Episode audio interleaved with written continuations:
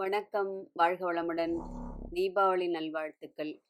இந்த தீபாவளி திருநாளில் என்னிலும் உங்களிலும் லோகம் முழுதும் வியாபத்திற்கும் அம்பாளின் திருவடிகளை நமஸ்கரித்து இருபத்தி ஐந்தாவது அந்தாதியை நம்ம பார்க்க போகிறோம் இருபத்தி ஐந்தாவது அந்தாதியை நம்ம படிக்கிறதுக்கு முன்னாடியே இது வந்து நூறு அந்தாதின்னு எல்லாருக்கும் தெரியும். அபிராம அந்தாதி நூறுங்கிறது எல்லாருக்கும் தெரியும். இந்த இது வந்து ஒரு கால்பாகம். அம்பாளோட ஒரு பெரிய அனுகிரகத்தினாலையும் உங்களை உங்கள் நீங்கள் இதை கேட்க கொண்டிருக்கக்கூடிய எல்லாருடைய ஒரு பெரிய ஆதரவுனாலும் ரொம்ப வெற்றிகரமாக நம்ம அது இருபத்தி ஐந்தாவது அதாவது கால்பாகத்தை நம்ம வெற்றிகரமாக முடிக்கிறோம். இது இதுக்கு ஒரு சின்ன ரீகேப் மாதிரி நம்ம பார்த்துட்டு இருபத்தி அஞ்சாவது அந்தாதி படிக்கலாம். அதாவது இந்த மாதிரி ஒரு கிரந்தங்களை படிக்கிறதுனாலையும் இந்த மாதிரி ஒரு ஒரு சத் சங்கம் இல்லை சத் விஷயங்களை கேட்கறதுனாலையும் நமக்கு என்னென்ன பலன்கள் கிடைக்கிறது எதனால் இதெல்லாம் நம்ம படிக்கிறோம்? அப்படின்னு சொல்லிட்டு ஒரு சின்ன ரீகேப் அதாவது நம்ம என்ன ஆகிடுறோம் ஒரு சின்ன விஷயங்களுக்கெல்லாம் ஒன்றும் இல்லாத விஷயங்களெல்லாம் ஏதோ பெருசாக இருக்கிற மாதிரி நினச்சி இந்த ஒரு ஒவ்வொரு ஆத்மாவும் உள்ளுக்குள்ளே இருக்கிற அந்த ஜீவன் இருக்கு இல்லையா? அது வந்து எதையாவது ஒரு சின்ன விஷயத்த அதுதான் என்னமோ பிரதானமாக இருக்கிற மாதிரி நினச்சி சலனப்பட்டு அதன் பின்னால் ஓடி அது வந்து என்ன சொல்லுவோம்? அப்படியே அதுவே மனசு போய் உழண்டுன்னு கிடக்கும்போது அம்பாள் தான் வந்து அதுலேருந்துலாம் நம்மளை கை தூக்கி விடுறா. அதனால தான் நம்ம இந்த மாதிரி கிரந்தங்களெல்லாம் என்ன சொல்லுவோம் படிக்கிறதும் கையில் தொடர்றதுக்கு ஒரு பெரிய பாக்கியம் பண்ணியிருக்கோம் நம்ம அடிக்கடி சொல்கிறோம் இல்லையா? ஏன்னா அதை வந்து அடிக்கடி நம்ம ஞாபகப்படுத்திக்கணும். அம்பாள் வந்து அப்போ தான் நமக்கு பெரிய ஒரு அவளோட அந்த நினைவு வந்து நம்ம நம்மளை எங்கெல்லாமோ இருந்து நம்மளை மீட்டு எடுத்துரும் இந்த ஒரு பால் நரக குழிக்கு அழுந்து அழுந்தும் கயவடுத்தமோட கூட்டினையோ அப்படின்னு சொல்லிட்டு ஒரு பாட்டே பாடுவார். இதுக்கு பின்னாடி வரும் அந்த அந்தாதி. அப்போது இந்த இறைவனோட படைப்பில் என்ன ஆயிடுறது? இந்த ஜீவன்கள்லாம் ரொம்ப அதுவும் பரமாத்ம ஸ்வரூபமாக தான் வெளியில் வருது. இல்லையா? அதனால தான் பிறக்கிற குழந்தைகளை கூட நம்ம வந்து பிரம்மஸ்வரூபம் அப்படின்னு சொல்லுவோம். அது ஒரு பரபிரம்ம ஸ்வரூபம் அப்படின்னா அதுக்கு ஒன்றுமே தெரியாது. கல கள்ளம் கபடம் இல்லாத ஒரு கல்மிஷம் இல்லாத ஒரு அது வளர வளர தான் வந்து அந்த மாயைக்கு ஆட்பட்டு எல்லாமே கற்றுக்கிறது இல்லையா? இது வந்து என்னடா இது வேறு ஏதோ கதை சொல்லிட்டு இருக்கால நீங்கள் இதுவாக நினைக்க வேண்டாம். நம்ம இந்த இருபத்தி நான்கு அந்த இருபத்தி ஐந்தாவது அந்தாதியில் அடி எடுத்து வைக்கிறோம் இல்லையா? நம்ம வந்து இது எதற்காக இன்னும் மேற்கொண்டு இதை படிக்கணும் அப்படின்னு நம்ம மனசை நம்மளே ஏன்னா பொதுவாகவே கெட்ட விஷயங்களை மனசு வந்து சீக்கிரம் கிரகி கிரகிச்சுக்கின்றோம். கெட்டவர்களோட சேர்றதும் கெட்ட விஷயங்களும்.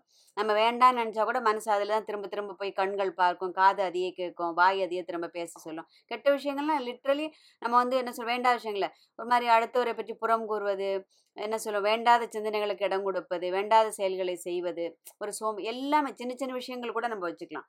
அப்படியே இந்த பிரம்மஸ்வரூபமாக இருக்கிற குழந்தை என்ன ஆகிடுது வளர வளர இந்த பிறவி பெருங்கடலில் கொஞ்சம் கொஞ்சமாக நீந்த ஆரம்பிக்கும் போது எல்லா குணங்களையும் கற்றுக்கிறது இல்லையா? எது முக்கியமாக ஆணவம் அகங்காரம் மமகாரம். அகங்காரம்னா என்ன? நான் நான் நான் நான். என்னோடது என்னோடது என்னோடது நம்ம சொல்கிறோம் இல்லையா?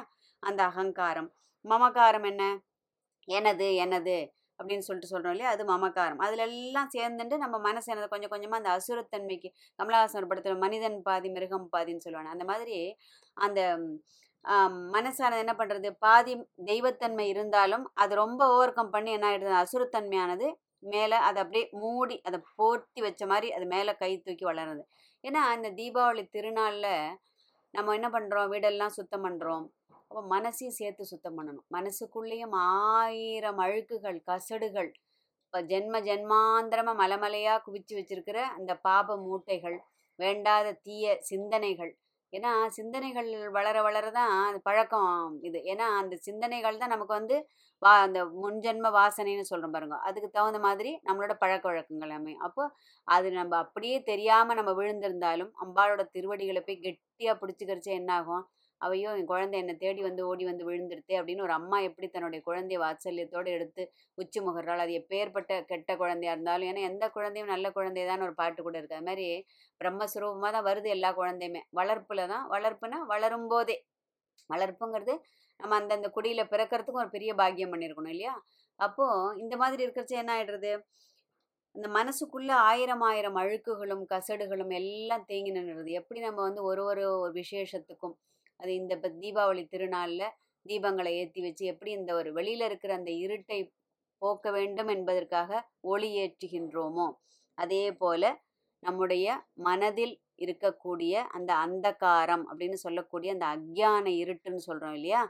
அதாவது அந்த தாமச இருட்டுன்னு கூட சொல்லுவாள் அந்த மூன்று குணத்தில் தாமச இருட்டுன்னே பேர் அதுக்கு. அப்போ அந்த மாதிரி அந்த உள்ளுக்குள்ளே மண்டி கிடக்கிற காடு மாதிரி உள்ளுக்குள்ளே நம்ம வழி தெரியாமனா பகவானை வழியில தேடுறதோட அந்தர்முக சமாராத்தியான்னு லலிதா சேசர் நாம சொல்றது. அப்போ உள்ளுக்குள் இருக்கும் அந்த அந்தர்யாமியாக இருக்கக்கூடிய அந்த அம்பாளை தேடணும்னா என்ன பண்ணணும்?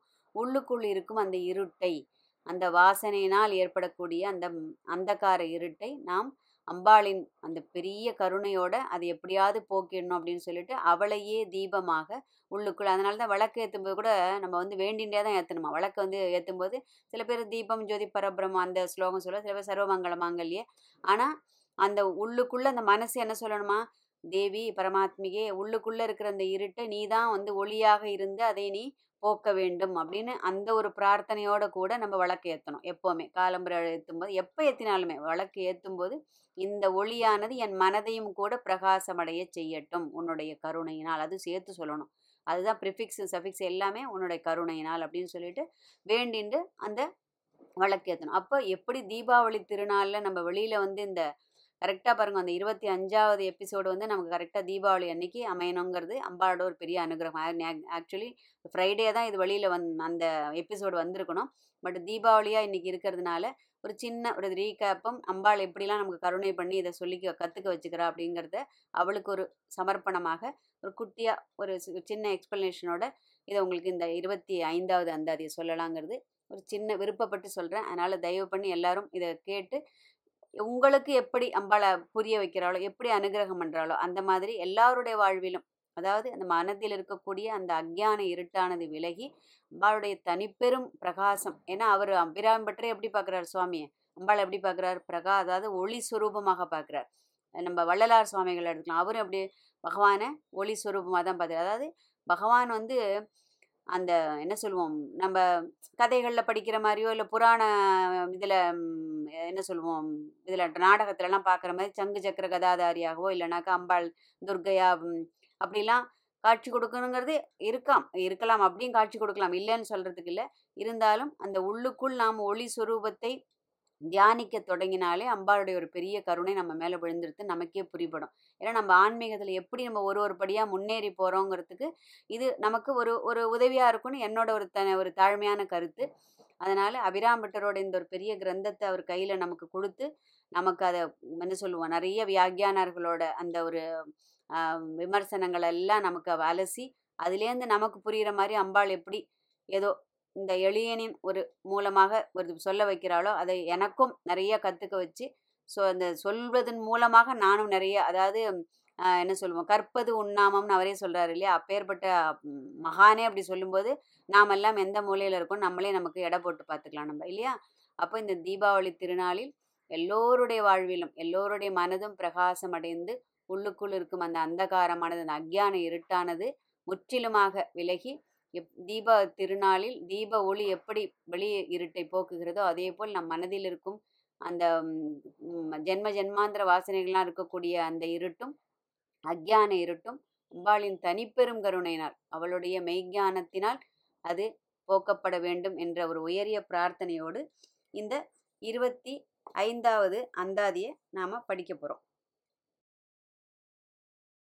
இருபத்தி நாலாவது அந்தாதியில் பணியேன் ஒருவரை நின் பத்மபாதம் பணிந்த பின்னே அப்படின்ட்டார். அதாவது ஒன்றை தவிர வேற ஒரு தெய்வத்தின் காலடியில் போய் விழமாட்டேன் அப்படின்னு சொல்லிட்டு சொன்னார். இந்த இதில் என்ன பண்ணுறாரு இப்போ? அடியார்களோட சங்கமத்தை பற்றி அதோட சிறப்பை பற்றி ரொம்ப அற்புதமாக எடுத்துரைக்கிறார். முதல்ல படிச்சிடலாம் நம்ம. பின்னே திரிந்து உன் அடியாரை பேணி பிறப்பறுக்க முன்னே தவங்கள் முயன்று கொண்டேன். முதல் மூவருக்கும் அன்னே உலகக்கு அபிராமி என்னும் அருமருந்தே. என்னே இனி உன்னை யான் மறவாமல் நின்று ஏத்துவனே அப்படின்னு சொல்லிட்டு பாடுறார். பின்னே திரிந்து. எதுக்கு பின்னாடியே தெரிந்து? பின்னாடியே ஓடின்னு இருக்கு அப்படின்னு நம்ம சொல்லுவோம் இல்லையா? அந்த மாதிரி திரிந்து அப்படின்னாக்க பின்னாடியே ஓடின்னு இருக்கிறது நம்ம எதுக்கு பின்னாடிலாம் ஓடின்னு இருக்கோம் நம்ம ஓடின்னு இருக்கிறது நம்ம பிறந்ததுலேருந்து நம்மளுடைய டில் அவர் டெத் அது வரைக்கும் நம்ம எதுக்கு பின்னாடி ஓடுறோம்? சாப்பாடு இருக்க இடம் உடுக்க துணி இதை இதை தேடின்னு தான் ஓடின்னு இருக்கோம் இல்லையா? ஒரு ஜான் வயத்துக்காக தானே எல்லாரும் இந்த பழப்புக்காக தானே ஓடின்னு இருக்கோன்ட்டு பொதுவாக பரவலாக நம்ம சொல்கிறத கேட்டிருக்கலாம். ஆனால் இவர் எதை பற்றி சொல்கிறாரு பாருங்க. யார் பின்ன ஓடணும் அப்படிங்கிறாருங்கன்னா நம்ம வந்து நம்மளுடைய பூர்வ ஜென்ம வாசனைகளுக்கு ஏற்ப தான் அதுவும் அமையும். அது கூட முதல்ல தெரிஞ்சுக்கணும்.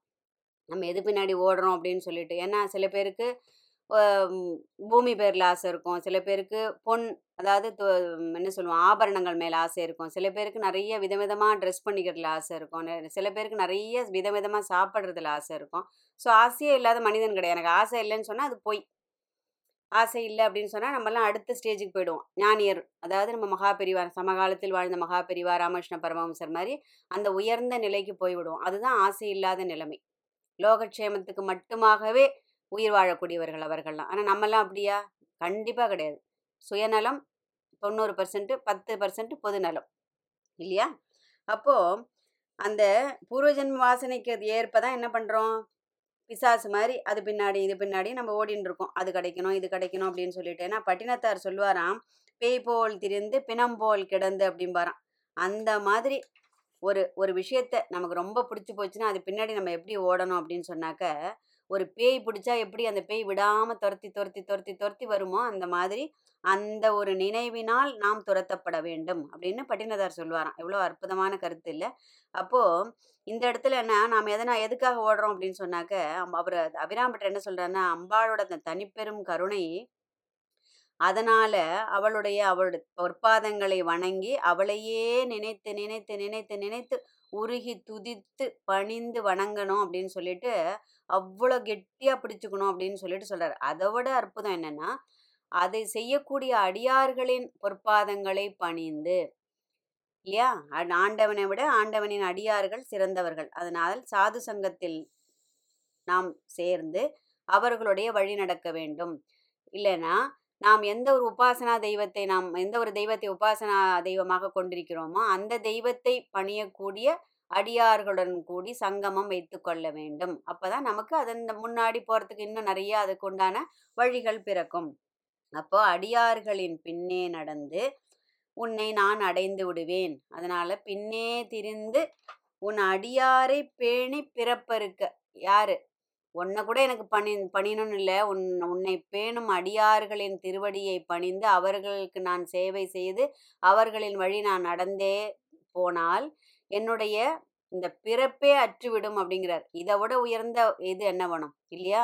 நமக்கு வந்து அது வேணும் இது வேணும்னு கேட்டு கேட்டு அதுதான் கற்பக விருட்சத்துக்கு கீழே போய் எனக்கு ஒரு மிட்டாய் தெரியா?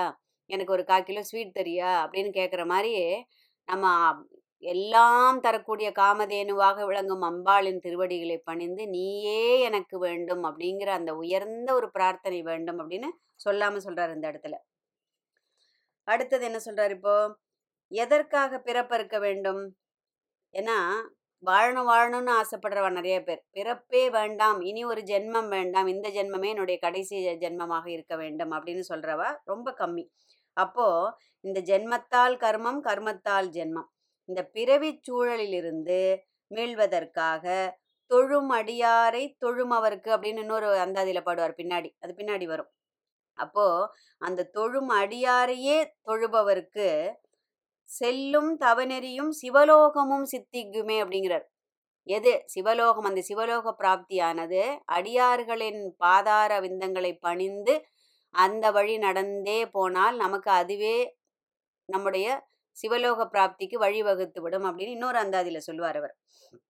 ஏன்னா பிறப்பு அப்படிங்கிறது அந்த உடல் அப்படிங்கிற அந்த ஜடப்பொருளை உயிர் என்னும் அறிவு பொருள் இணைத்து மூச்சு அப்படிங்கிற ஆற்றலால இந்த உடலையும் உயிரையும் இணைத்து இயக்குவதில் துவங்குவதுதான் பிறப்பு. அந்த இயக்கம் நின்றுவிட்டால் ஆர் அந்த இயக்கத்தை நிறுத்திவிட்டால் அதற்கு இறப்பு என்று பெயர் இல்லையா? அப்போ இந்த இடத்துல முன்னே தவங்கள் முயன்று கொண்டேன் அப்படிங்கிறார். எது? முயற்சி செஞ்சு செஞ்சு இந்த பிறவியில எனக்கு பலன் கிடைக்கலனாலும் பரவாயில்ல. அடுத்த பிறவில கட்டாயம் இதற்கு உண்டான பலன் என்னை வந்து சேரும் அப்படின்னு ரொம்ப ஒரு திட விசுவாசத்தோட அபிராம்பட்டர் சொல்றார். அதாவது முன்னாடி பல ஜென்மங்கள்ல நான் செய்த புண்ணிய பலனாக நான் உன்னை வந்து உன்னையோ உன்னை பணிந்து வணங்கும் அடியார்களை பேணும் அந்த ஒரு பெரிய ஒரு பேர் கிடைக்க எனக்கு முர்ஜென்ம பலன் அதாவது முன்னே தவங்கள் முயன்று கொண்டேன் போன ஜென்மத்தோட அந்த புண்ணிய பலன் பாக்கியனால எனக்கு இந்த ஜென்மத்துல அது கிடைக்க பெற்றது அப்படின்னு சொல்லிட்டு சொல்றாரு. அதாவது பொன் பொருள்கள் கிடைத்து சுகபோக வாழ்வு கிடைச்சா என்ன சொல்லுவோம்? இது நான் செஞ்ச புண்ணியம் பூர்வ ஜென்ம புண்ணியத்தினால நம்ம சொல்கிறோம் இல்லையா? பெரிய பணக்காரர்களை பார்த்து ஆமாம்ப்பா அவன்லாம் பூர்வ ஜென்மத்தில் நிறையா புண்ணியம் பண்ணியிருப்பான். அதனால தான் இப்படி நன்னா அப்படி சுகபோகமாக இருக்கான். நல்ல அப்படி வீடும் வாசலுமா இருக்கான் பங்களாவுமா இருக்கான் அப்படின்னு சொல்லிட்டு சொல்கிறோம் இல்லையா? ஆனால் இறையருள் கிடைக்க இறையருள் நமக்கு வாய்க்க பெற்றால் மட்டும்தான் அது வாய்க்க பெறும். இது நம்ம பூர்வ ஜென்ம புண்ணியத்தினால எனக்கு அம்பாள் கருணை பண்ணான்னு சொல்கிறதுக்கு கொஞ்சம் கூட நமக்கு அதுக்கு அதுக்கு யோகியதையோ பாத்தியதையோ கிடையாது. இறைவன் வந்து பெரும் கருணை கொண்டு அவன் அருளால் அவன் தாள் பணிந்து இன்னைக்கு அம்மான்னு சொல்கிறோம் ராஜராஜேஸ்வரின்னு சொல்கிறோம் லலிதான்னு சொல்கிறோம்னா அந்த வாயில் அந்த நாமா வர்றதுக்கு அவளுடைய ஒரு பெரும் தனிப்பெரும் கருணை இருந்தால் மட்டும்தான் நம்மால் அதை சொல்ல முடியும் அப்படின்னு சொல்றாரு இந்த இடத்துல. அடுத்தது என்ன சொல்றாரு இப்போ? அருமருந்து. பின்னே தவங்கள் முயன்று கொண்டேன். முதல் மூவருக்கும். முதல் மூவர் யாரார் இந்த இடத்துல? அதாவது படைக்கும் தொழில் செய்யும் பிரம்மா காக்கும் தொழில் செய்யும் விஷ்ணு அந்த என்ன சொல்லுவான்? அழித்தல் அப்படிங்கிற அந்த தொழிலை செய்யக்கூடிய சிவன். இந்த முதல் மூவருக்கும் இந்த மூன்று பேருக்கும் முதல் மூவருக்கும் அன்னே அப்படிங்கிறார். அதாவது பின்னே முன்னே தவங்கள் முயன்று கொண்டேன். முதல் மூவருக்கும் அன்னே அப்படிங்கிறார். அப்படின்னா ஆதிபராசக்தியா அம்பாளை பார்க்கிறார். அதாவது அவள்தான் முதல் தெய்வம். அவளுக்கு மிஞ்சிய ஒரு தெய்வம் இல்லை. அவள் தோன்றிய பின் தான் இவர்களெல்லாம் இவர்கள் சபார்டினேட்ஸ் மாதிரி இவாளெல்லாம் அப்படி வச்சுட்டு தன்னுடைய அந்த என்ன சொல்லுவோம் சிருஷ்டி ஸ்திதி சம்ஹாரம் அப்படிங்கிற அந்த மூன்று தொழில்களையும் அம்பாள் இந்த மூன்று பேரையும் கொண்டு செய்து கொண்டிருக்கிறாள் அவள் ஆதிபராசக்தியாக முதல் தெய்வமாக விளங்குகிறாள் அப்படின்னு சொல்லிட்டு சொல்கிறார் நம்ம எல்லாத்துலேயும் பார்க்குறோம் எந்த கிரந்தத்தில் எந்த தெய்வத்தை பற்றி பேசப்படுகிறதோ அந்த தெய்வத்திற்கு பிரதான இடம் கொடுக்கப்படுங்கிறது நிறைய இதில் நம்ம பார்த்துட்டோம். அதனால் வேற எதுவும் தப்பாக அர்த்தம் கொள்ளக்கூடாது இதில். சரியா? முதல் மூவருக்கும் அன்னே உலகுக்கு அபிராமி என்னும் அருமருந்தே அப்படிங்கிறார். அதாவது உலகுக்கு அபிராமி என்னும் அருமருந்தேன்னா அருமருந்துனாக்க என்னன்னா அந்த இடத்துல அரிய அமுதமாக அம்பிகையை அவர் பார்க்கிறார். சாதாரண மருந்து இல்லை ஒரு சாதாரண ஒரு நோய்க்கு ஒரு மருந்துக்கு நம்ம என்ன பண்ணலாம்? ஒரு சாதாரண மருத்துவரை நாடலாம். அதுவே நம்மளோட நோய் தீவிரமானோ இல்லைன்னா நோய் ஒரு ஒரு புதுவிதமான நோயாக இருந்தால். இப்போ இப்போ ஃபார் எக்ஸாம்பிள் எய்ட்ஸ் இப்போ நம்ம தற்சமே நம்ம அனுபவித்து கொண்டிருக்கும் கொரோனா இந்த மாதிரிலாம் ஒரு எப்போவுமே அதற்கு இதற்கு முன்னும் பின்னும் வராத சில அபூர்வமான சில நோய்கள் தாக்கும்போது அதுக்கு என்ன பண்ணுறோம் அதற்கு உண்டான ஸ்பெஷலிஸ்ட் அப்படின்னு சொல்கிறோம் இல்லையா? அதற்கு அந்த துறையில் சிறந்தவர்களை போய் நாடுவோம் அப்படின்னு சொல்லிட்டு நம்ம பார்க்குறோம். இந்த இடத்துல அவர் சொல்றது அருமருந்து அப்படிங்கிறது அரிய அமுதம். அமுதம்ங்கிறது எந்த எதனால சொல்றாருன்னா அந்த மரணமில்லாத அந்த பெருவாழ்வு அதாவது இந்த பிறவியோட எனக்கு இனி பிறவி வேண்டாம் அப்படின்னு அம்பாள் கிட்ட மன்றாடி கேட்கிறார் அவர். அப்போ அந்த மரணமில்லா பெருவாழ்வு என்னும் உயரிய நிலைக்கு இந்த பிறப்பு அறுக்கக்கூடிய அருமருந்தாக பிறப்பு அறுக்கக்கூடிய அந்த பிறப்பருக்கும் பிஞ்சகந்தன் பெய்கழல்கள் வெல்க அப்படின்னு பார்க்குறோம் சிவபுராணத்தில் இல்லையா? அந்த பிறப்பு அறுத்து அதான் அறுப்பு அறுப்பது அப்படின்னு சொன்னால் தொடர்ச்சியை வந்து அதற்கு மேலும் தொடர விடாமல் முழுவதுமாக அதை துண்டிப்பது அதுதான் அறுப்பது. அப்போ பிறப்பருக்கும் பிஞ்சகந்தன் பெய்கழல்கள் வெல்க அப்படிங்கிற சிவ திருவாசகத்தில். அப்போ இந்த இடத்துல என்ன சொல்றாரு? பிறப்பருக்கும் அரிய மருந்தான அதற்கு உரிய மருத்துவச்சியான அந்த பரம்பொருளை அந்த அம்பிகையை நாடி பணிய வேண்டும். அதுதான் அவர் என்ன அவ்வளோ அழகா சொல்றார்? உலகுக்கு அபிராமி என்னும் அருமருந்தே. அபிராமி அதாவது என்றும் எப்பவும் ஆனந்தத்தை தரக்கூடியவளாக இருக்கக்கூடிய அந்த அபிராமி என்னும் அருமருந்தே அப்படிங்கிறார். அடுத்தது என்ன சொல்றாரு இப்போ? என்னே இனி உன்னை யான் மறவாமல் நின்று ஏத்துவனே அப்படிங்கிறார். இனிமே எதுக்குமா நான் வேற ஒருத்தர்கிட்ட போய் நான் நிற்க போறேன்? எதுக்குமே நான் யாருக்கிட்டையும் போக வேண்டிய ஒரு அவசியம் இதுக்கு முன்னாடி சொல்லிட்டாருங்க பணியேன் ஒருவரே நின் பத்மபாதம் பணிந்த பின்னேன்ட்டார். மணியே மணியின் ஒளி அந்த இது- இதுல அந்த அதில இதுல என்ன சொல்றாரு? என்னே இனி எதுக்கு? இனிமே எதுக்கு? அப்படியே அந்த சொல் அந்த உபயோகப்படுத்திருக்க அந்த சொற்றொடர்லயே நமக்கு புரியறது. இனிமே எதுக்குமா நான் யாருக்கிட்டமா நான் போப் போறேன்? நீ இருக்கும்போது எனக்கு என்ன குறை? எனக்கு என்னோடது எல்லாம் நீ பார்த்துட்டுருவ எனக்கு என்ன பார்த்துக்கணுன்னோ இது செய்யணுன்னோ எனக்கு அந்த பிரக்ஞையே கிடையாது. எல்லாம் உன்னுடையது உன்னுடைய அனுகிரகத்தினால் மட்டுமே இது நடக்கிறது அப்படின்னு எப்போ அந்த மாதிரி நமக்கு ஒரு தோணல் வருகிறதோ அப்போவே நமக்கு இந்த மாதிரி அது நடக்குமோ இது நடக்காது. நம்மளோட அந்த டூவல் கேரக்டர் இருக்கு இல்லையா? வருமோ வராதோ போகுமோ போகாதோ வரும் என்ன சொல்லுவோம். கிடைக்குமோ கிடைக்காதோ எல்லாமே நம்ம அப்படிதான் யோசிப்போம் இல்லையா? அந்த நெகட்டிவ் இதுவா அந்த ரெண்டாவது இதுக்கு இதுக்கு அந்த வேலையே கிடையாதுங்கிறார் அந்த வார்த்தைக்கு. என்னே இனி உன்னை யான் மறவாமல் நின்று ஏத்துவனே அப்படிங்கிறார். ஏத்துவது அப்படின்னா துதி செய்வது அப்படின்னு அர்த்தம். அதாவது நம்முடைய அந்த பூர்வ ஜென்ம வாசனைகளில் உள்ள வேண்டாத அந்த அந்த என்ன சொல்லுவோம்? செயல்களோ இல்லை அந்த எண்ணங்களோ அதெல்லாம் திருத்திக்கிறதுக்கு என்னே இனி உன்னை மறவாமல் மறவாமல்னா ஒரு க்ஷணம் கூட மறவாமல் அப்படின்னு சொன்னால் இருபத்தி நான் டுவெண்ட்டி ஃபோர் பை செவன்னு சொல்கிறோம் இல்லையா? தைலதாரை போல ஒரு ஒரு தைலத்தை விடும்போது எப்படி அது அப்படியே நூல் பிடிச்ச மாதிரி வருதோ அப்படியே அது என்ன சொல்லுவான் நிறுத்தாமல் விடும்போது ஒரு நூல் மாதிரி ஒழுகின்னு இருக்கோ அந்த மாதிரி உன்னுடைய நினைவானது என் சிந்தையை எந்த நேரமும் ஆண்டு கொள்ளும். அப்படி ஆண்டு கொண்டு அதன் அது இருக்கிறதுனால தானே எனக்கு இவ்வளோ கருணை கிடச்சிருக்கு. அதனால் இன்னி உன்னை மறவாமல் நின்றிய ஒரு க்ஷணம் கூட உன்னை மறந்து போகாம எந்த நேரமும் உன்னுடைய துதிபாடி உன்னுடைய திருவடியை நான் பணிவேன் அப்படின்னு சொல்லிட்டு ரொம்ப ஆணித்தரமா அம்பாள் கிட்ட ஒரு கருத்தை பதிவு பண்ணிட்டார் அவர். அதே மாதிரி நாமும் நம்முடைய எண்ணங்களை சிந்தைகளை புத்தியை எல்லாம் அம்பாளோட திருவடிகளை பணிந்து அவளுடைய திருவடிகளையோ அல்லது அவளை பேணும் அந்த அடியார்கள். அவளை துதித்து வணங்கி என்றும் நடக்கும் அந்த அடியார் கூட்டத்தில் சேர்ந்து அடியார்களோடு அவர்களுக்கு சேவை செய்து அவர்களின் பத்மபாதங்களை பணிந்து அவர்களின் மூலமாக அம்பிகையின் பெரும் கருணையை பெற்று பவசாகரம் என்னும் இந்த சமுத்திரத்திலிருந்து கரையேறி அவளுடைய கழலினை பற்றி பிடிக்க வேண்டும் என்ற உயரிய பார பிரார்த்தனையோடு இந்த இதை முடித்துக்கொள்கிறேன் அடுத்தது அதாவது ஏத்தும் அடியவர் ஈரேழு உலகினையும். இப்பவும் அடியார்கள் அதாவது அடியார்களோட பெருமையை வந்து எவ்வளவோ அந்தாதியில இன்னும் மேல மேல மேல இன்னும் அழகுபட சொல்லிகிட்டே போறார் அவர். அடுத்ததும் நாம் அதே போல் இன்னொரு அந்தாதியை சிறப்பாக பார்க்கலாம். வாழ்க வளமுடன்.